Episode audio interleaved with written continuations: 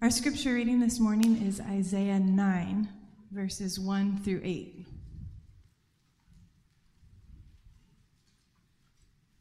Sorry, 1 through 7.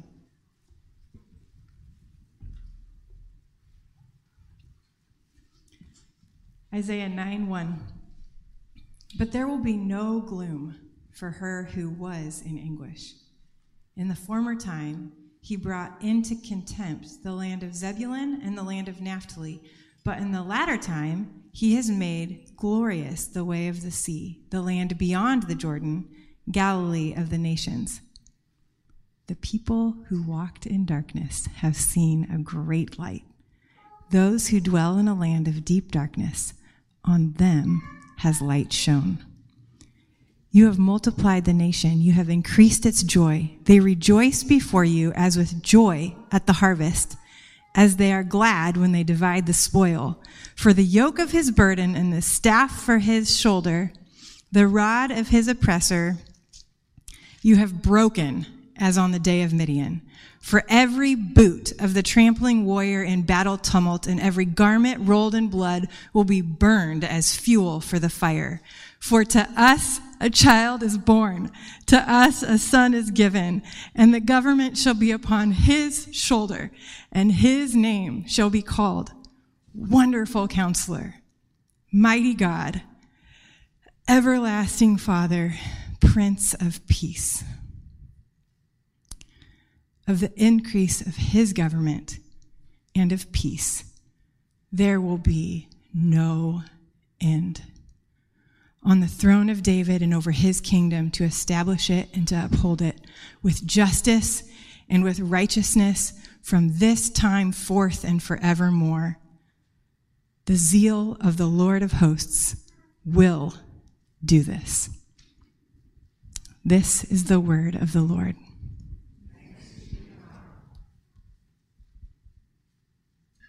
this past Wednesday, I, was leaving work at about 4:30.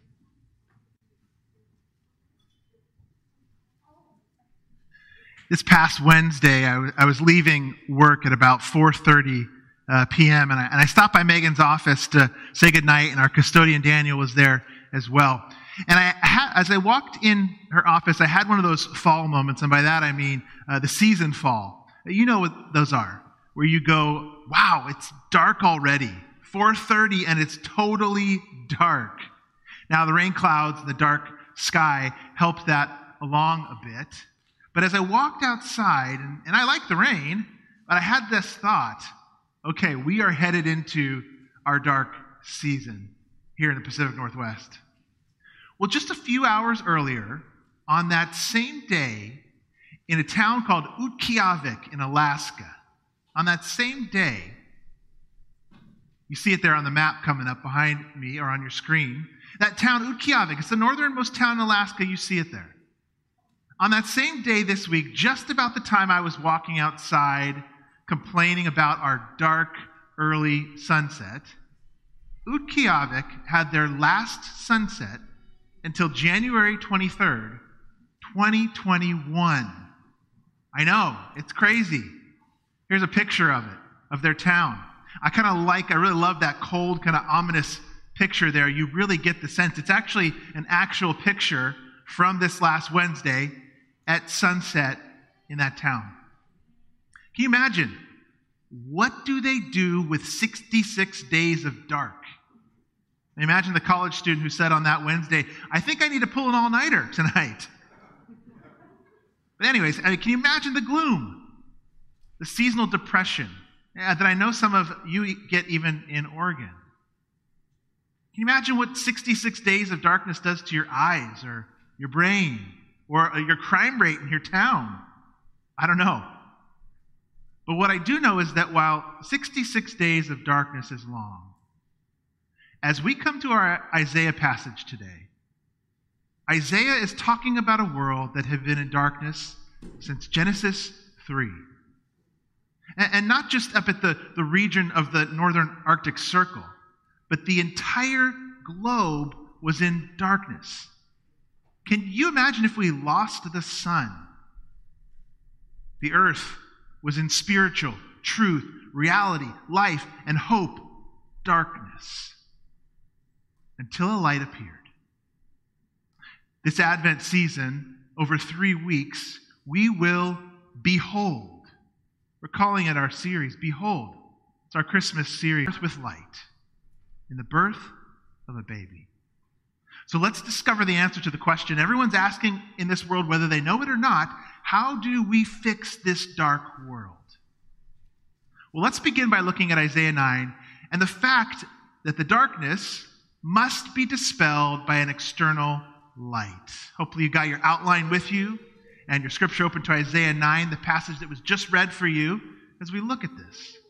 That the light must be expelled by, by an external light. Christmas is a time of, of lights, and, and it's that t- for a reason. The imagery of light coming to darkness is the story of, of Christmas. And unless you understand this, you don't really know what Christmas is about or, or the grand sweeping impact that that day had on the world, the, the world into which this light comes. As we get to Isaiah 9, it doesn't sound like a great place. Verses 1 and 2 describe it as a place of, of gloom, of anguish, of, of contempt, and that people were walking and dwelling in not just darkness, but deep darkness. That doesn't sound like such a great world. So, how is the world? Fortune tellers trying to talk to even the dead for guidance, for answers. Think about that. God's people looking to other voices more than Him for guidance. And chapter 8 ends with deep darkness. Here's the verses. You see them coming up on the screen. Here's how it ends. Right before our passage in Isaiah 9, it ends in chapter 8, 21 to 22. They will pass through the land, greatly distressed and hungry. And when they are hungry, they will be enraged and will speak contemptuously against their king and their God, and turn their faces upward, and they will look to the earth. But behold, distress and darkness, the gloom of anguish, and they will be thrust into thick darkness. They, these were a people with a different authority than God, a, different attitude about the future, and, and different expectations from life. Distressed, they're described, hungry, enraged, contemptuous to God. And so, what did they do? They looked to the earth for their answers rather than to God as they were uh, looking to mediums and fortune tellers, but they end up beholding even more darkness. And you could say their world is our world. 2020 has been a dark year. And not just in America, there's been suffering, violence in the streets, abuses of power, our pandemic, grief, a, a, massive swell in, in homelessness all in our cities all along the West Coast, injustices, broken families, you name it. We want help. We, we want someone to turn on the lights to fix it. The problem is, no one knows how to fix it. But just like in Isaiah 8, they tried, we try too. And so we look to the earth as they did in Isaiah 8 to solve our problems and solve problems that only heaven can fix. And we end up beholding darkness, as the text says in Isaiah 8. I mean, don't we do this when we look to things like medicine and science and, and free markets and technology? We look to all of these things, even as they're good and of themselves, we look to these things as if they will solve the ultimate problems and darkness of the world. A man named Yuval Noah Harari, he's an Oxford trained historian and philosopher. He works at a, now at a university in Jerusalem. In the last few years, he's published two really influential, I think, multi million uh, bestsellers where he's looked at technology and the future of humanity. You know, when a former president, uh, Barack Obama, endorses your book, you know you run in influential, elite circles, and his books have had a major impact. But listen to this man as he talks about death, the greatest darkness, and listen to his solution. Here's what he said Humans don't die because God decreed it or because uh, mortality is an essential part of some great cosmic plan. Humans have always died due to some technical glitch. The heart stops pumping blood, and he went on, et cetera, et cetera, and mentioned other illnesses. And every technical problem, he went on, has a solution. We don't need to wait for the second coming in order to overcome death. A couple of geeks in a lab can do it. Think about that. On the one hand, you have to admire his optimism that he thinks we can absolutely overcome death. And in fact, he really believes the darkness in this world, that is death, can be solved by technology alone.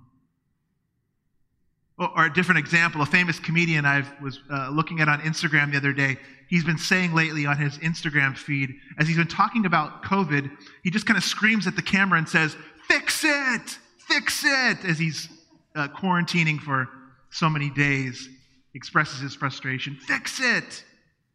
Well, who? who who's going to fix it?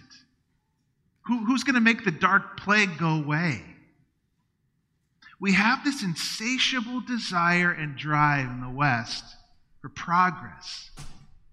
And we just assume that all the world's problems can be solved by some technology, some app, some new appliance, or if we could just get the perfect form of, of government in place. But what do we know as Christians?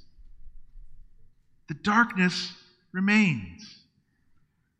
Not only physical death, what about spiritual darkness? The spiritual darkness of the human heart. How do you program or microchip that away?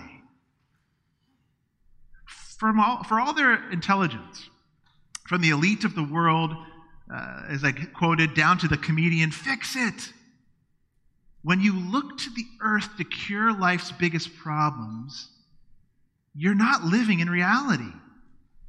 And you just end up, as Isaiah 8 said, beholding more darkness. So let's behold reality. Let's look now from darkness to light. We're going to call this one light equals the, the realistic solution in Isaiah 9. Reality, the realistic solution. If humanity, us as people, is humanity's only hope, things will only get darker. I mean, if you believe you're the ultimate hope for humanity, and then you add to that, you believe that your group has the ultimate answers, what lengths will you go to to fix humanity, to, to flip on the light and get rid of some of this darkness? The realistic solution, on the one hand, that we're going to talk about is not so optimistic as to say, hey, we can put the world right. We have the means in ourselves. It's either this technology or this government or this or that. I mean, that view doesn't understand the depth of the problem. You even talk about a spiritual level problem. And it only thinks in material terms, not spiritual. But Christians, even as we're realistic, we aren't hopeless either. Yes, we know we are spiritually dead in our sin. And that, that is the root of all our problems. And yes, there is nothing you can do about it on your own. But there is hope. Verse 2 says in Isaiah 9, a great light has come, and it has shined upon us. Do you, do you see in that language Isaiah uses? We see the solution has to come from outside of ourselves. It, it comes in the glory of God, in the face of a baby, Jesus Christ. That is who the prophecy of Isaiah 9 is pointing towards. The solution, solution doesn't come from earth, he comes to earth. Verse 6 says, For unto us a child is born, he has come to us. the realistic solution, the light, has come to us. Uh, but if darkness is ignorant and, and hopelessness and evil, then what is this life? Or this light, excuse me. Well, it's in the description of what you just filled in in your outline. It is the realistic solution we need on this earth. Isaiah here, as he talks about the light, is speaking about the sun, uh, speaking in terms of the sun, as he's talked about this light that is dawning. He says, Look, it's been darker a lot longer than 66 days. We were born into darkness, but now a light comes to us that not only brings us life, like the sun does with its warmth and, and the process of growth it brings to the, the vegetation and plant uh, life and that even produce oxygen for us. But the light also shows you the way to uh, truth, reality. One of the things you learn as a parent pretty quickly is the importance of light.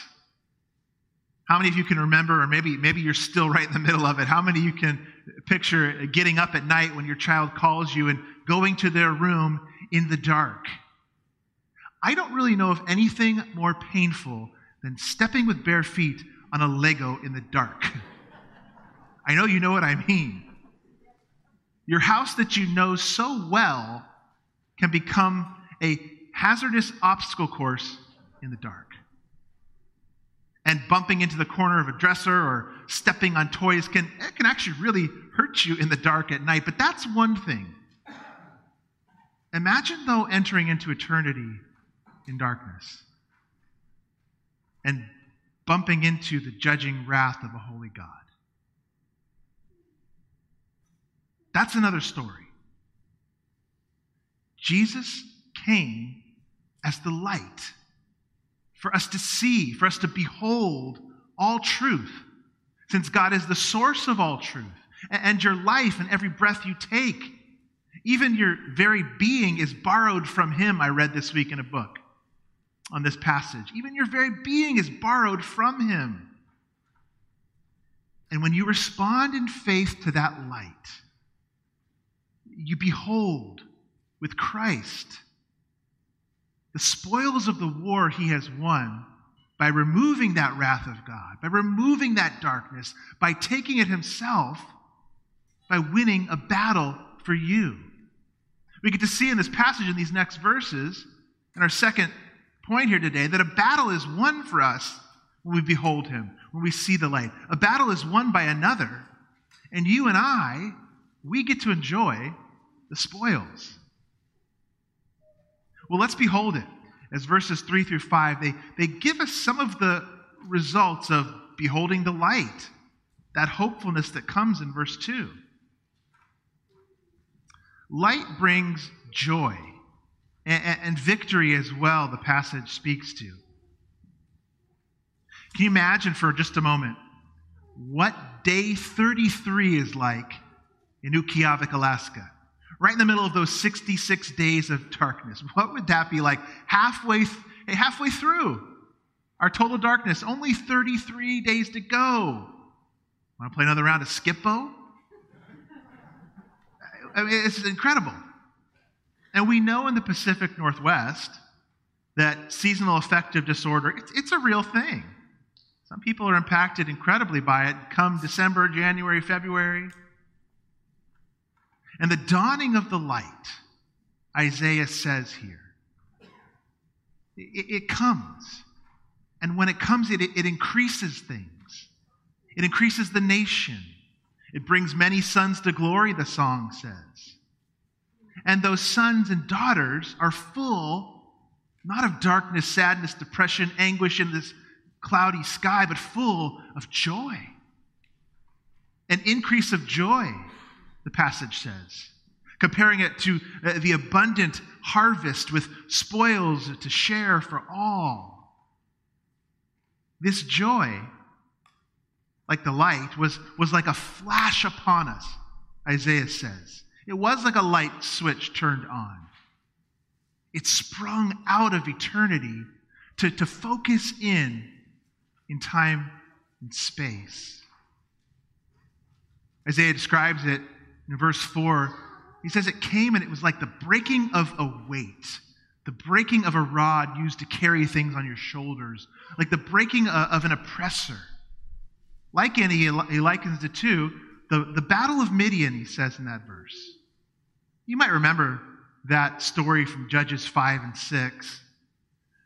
God's people were under the yoke of oppression, much like the verse 4 describes. Uh, the oppression of the Midianites, and they were greatly outnumbered. But Gideon, the story records, one of the judges, was still, still had about 32,000 men for the battle. So not chump change. You know, he had a, good, a decent amount of men, 32,000. But through a course of some tests that God gave him for the men, God whittled it down to 300 men. So that those men would behold the power of God in victory. He would win the battle. There'd be no room for them to say, Look at the might that we had with 300 men against so many. He would win the battle, not them. But then they would enjoy the spoils.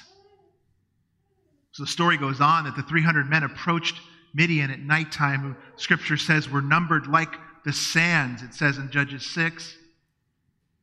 And Gideon and his men had torches covered, lit torches inside these pots that they carried. And on the other hand, they had trumpets. And when it was time and they surrounded them at nighttime, these 300 men with their torches and the trumpets, and the time came and Gideon gave them the, the signal, they all smashed their pots and the light flicked on. It flooded the valley. And the trumpets blasted at the same time. The story records that in the confusion and chaos and in the in, uh, intervention of God, the enemy defeated themselves, himself, in a wild frenzy of swords. They took each other out, it says. This flicking on of the lights in this great, powerful display in Gideon's story kind of reminded me this week of the glorious appearance of the shining angel army at the birth of Christ. In the night sky to those shepherds, a light dawned, as Luke 2 records. Glory to God in the highest and on earth peace among those with whom he is pleased. God's appearance as it came in this baby Jesus Christ. His appearance is like the flashing of light and torches, like these angels in the sky speaking truth to these lowly shepherds. His appearance brings us reality because God is reality and God's light shines on the way to peace and truth as the angels sung to the shepherds peace on earth and truth. The spoils of the war, much like the battle of Gideon and the Midianites, the spoils of the war, Jesus won the victory over sin and death. The defeat of our enemy, Satan, at the cross you know, the cross is where Satan really, in a way, turned the sword on himself, just like the Midianites did. His moment of greatest victory, he thought, was his moment of greatest defeat. And Jesus shines a light, like the torches held high in the sky, as he comes to earth a baby, but comes as the king like no other. Let's look at this king. Jesus is the king like no other, with a kingdom eternal. We know Isaiah is speaking of this one. Jesus Christ is the one who fulfills these prophecies of light, of victory. But let's close now on this third point by looking at verses 6 and 7. And behold the first coming of Jesus this Advent. Coming back to that picture, the dark uh, sunset in Utqiagvik, Alaska. Can you imagine what would it take to shatter those 66 days of darkness in the Arctic Circle at Utqiagvik. I mean, think about it. It's been that way forever. Now, what would, act, what would it actually take to make those 66 days of darkness go away? Take a look at this slide popping up, a, a slide of the changing of the seasons. And as you look at the diagramming of the changing of the seasons going uh, counterclockwise, Earth right now, uh, in late November, is about two thirds of the way, as you see there on the left of the slide, two thirds of the way from uh, fall or autumn equinox to the winter solstice on the left side of the slide. We're about two thirds of the way there. And Utqiagvik right now doesn't get light because of the tilt of the Earth's axis away from the sun. It keeps them in the dark even when they are turned in daytime and facing the sun. The sun never gets above the horizon. For Utqiagvik to get sunlight right now would take an astronomical, supernatural, earth altering, or earth shifting event. The hand of God would literally have to take the earth by its axis at the North Pole and pull it upright towards the sun. Talk about earth altering. It sounds impossible, doesn't it? It would alter everything about earth, wouldn't it? It would change the course of everything. Not only the axis of the earth, but history as we know it would change if God's hand worked in such a mighty way to bring light to Utqiagvik right now. What if I told you that Isaiah 9 6 was even more astronomical, supernatural, earth altering, or earth shifting event than what I just described? In the simple words, For to us a child is born to us a son is given. Would you believe me? Would you believe me? Even if you call yourself a Christian today, a follower of Christ today, would you believe me that those simple words there are more earth altering than if God was to come and take the earth by its axis and bring light to Utqiagvik right now? Do you live with that kind of confidence? I, I think we would struggle with that. I think we do. Because we have so many in our lives that vie for our allegiance when Jesus is the true king, verses 6 and 7 describe for us. So let's look for a moment at the identity of the king, this baby born, this son given to us. what, what is his identity? Who is he? We look to so many lesser lights in our life when the true light has come.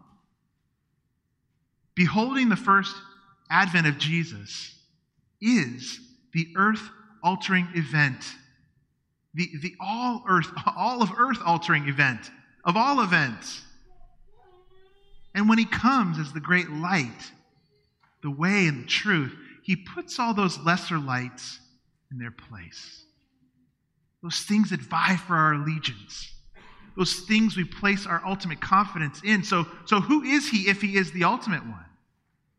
The verse goes on to say in verse 6, I'll read the whole thing again, you'll see it on the screen.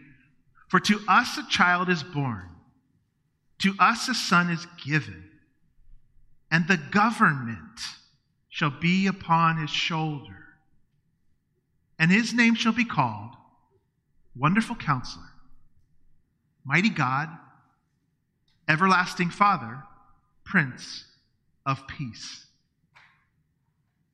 The identity is God in flesh. It's a burst of flashing light upon the stage of earth. In this verse, to a human child now, the son that's given is applied these four titles that are only reserved for God.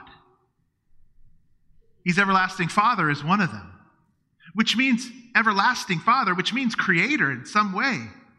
And yet he's born as a baby.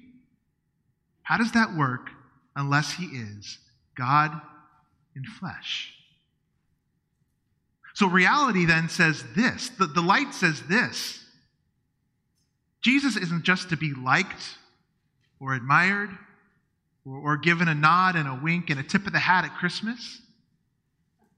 The earth altering reality at, is that this light, Jesus, is God in flesh and is to be worshiped. That's what Advent is about. That's what Advent is to remind us of. And in his lifetime, that, that's what we saw if you look at the Gospels. They either flat out rejected him and wanted him dead, or they fell on their knees and said, You are the light that has come into the world. You alter everything, you change everything. This is the true king Isaiah is describing, the true Messiah Israel was going to wait for. Eternal Father, Almighty God. But he's also called the Wonderful Counselor. What does that mean?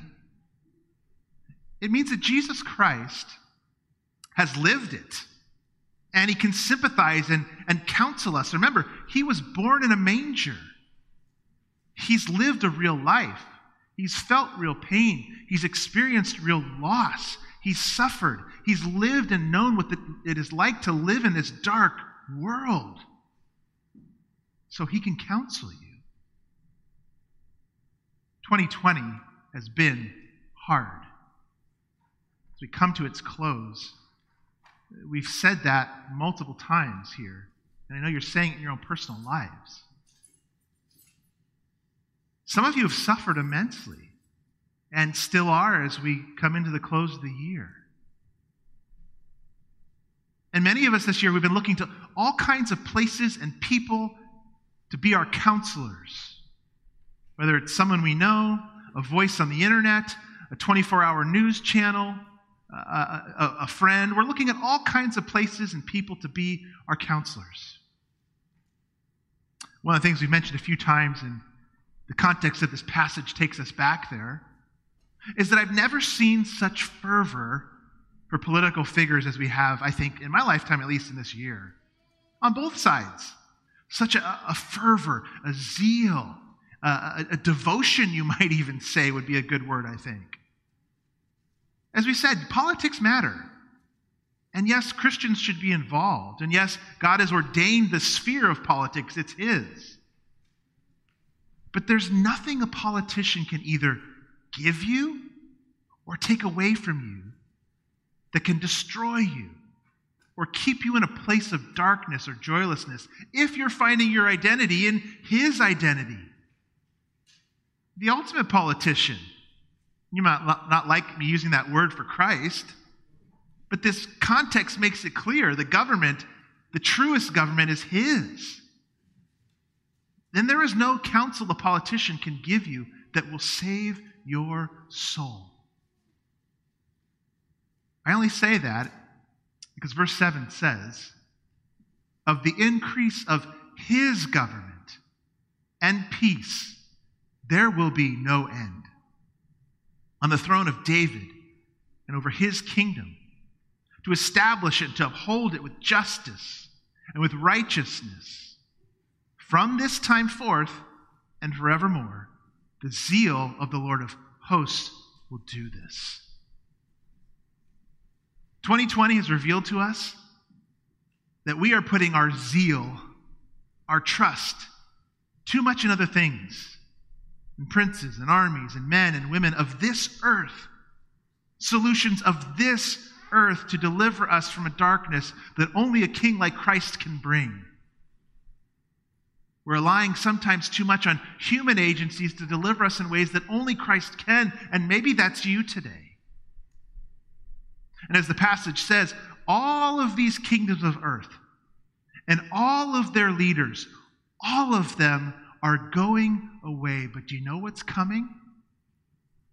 A kingdom of Abrahamic proportions. That's what's coming. A large kingdom, a kingdom of Abrahamic proportions. What does that mean?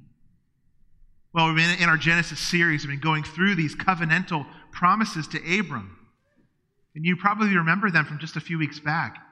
You'll have a great family, so many people, more than the dust and the stars. And Abram, in you, all the nations of the earth will be blessed. There's no uh, end, Isaiah says, to the increase of this government, of this king, of his citizens, of his kingdom. And Isaiah says not only will it increase, but it's forevermore. It will go on forever. That's what beholding is about. That's what Advent is about. That's what thinking and taking the prophecies of Isaiah 9 and opening up the New Testament and seeing who is this one? Who is the light? That's what it's about. The true king has come. And our call is to behold him. So, how do you behold this light? How does he become yours? How do you enter this kingdom or, or sink deeper into him and immerse yourself even more in his truth and his goodness and his beauty? The passage tells us to us a son is given. It's grace. It's a gift. We receive it by faith. Who doesn't like to open a Christmas present or watch others open them? A son is given. He comes through grace. But it's an interesting kind of gift. It's not like most other gifts that make you feel really good about yourself or a great sweater you get that you put on or an outfit or something like that. This is a gift that humbles you. Because to behold this gift is to say, the darkness of my heart needs the light of the Son of God. And my desperate state needed nothing less than the earth altering arrival of the Son of God and his death for me. That is the realistic solution to the darkness. Not just for those of you who have never beheld the darkness, that's the solution for those of us who have been living in that light for our entire life. And for those of you who've never come to the light and are still living in darkness, that's the solution we all need. And if we behold it, if we live in it, in Him, Christ doesn't just restore 66 days to light, He gives us an eternity of it. Would you pray with me?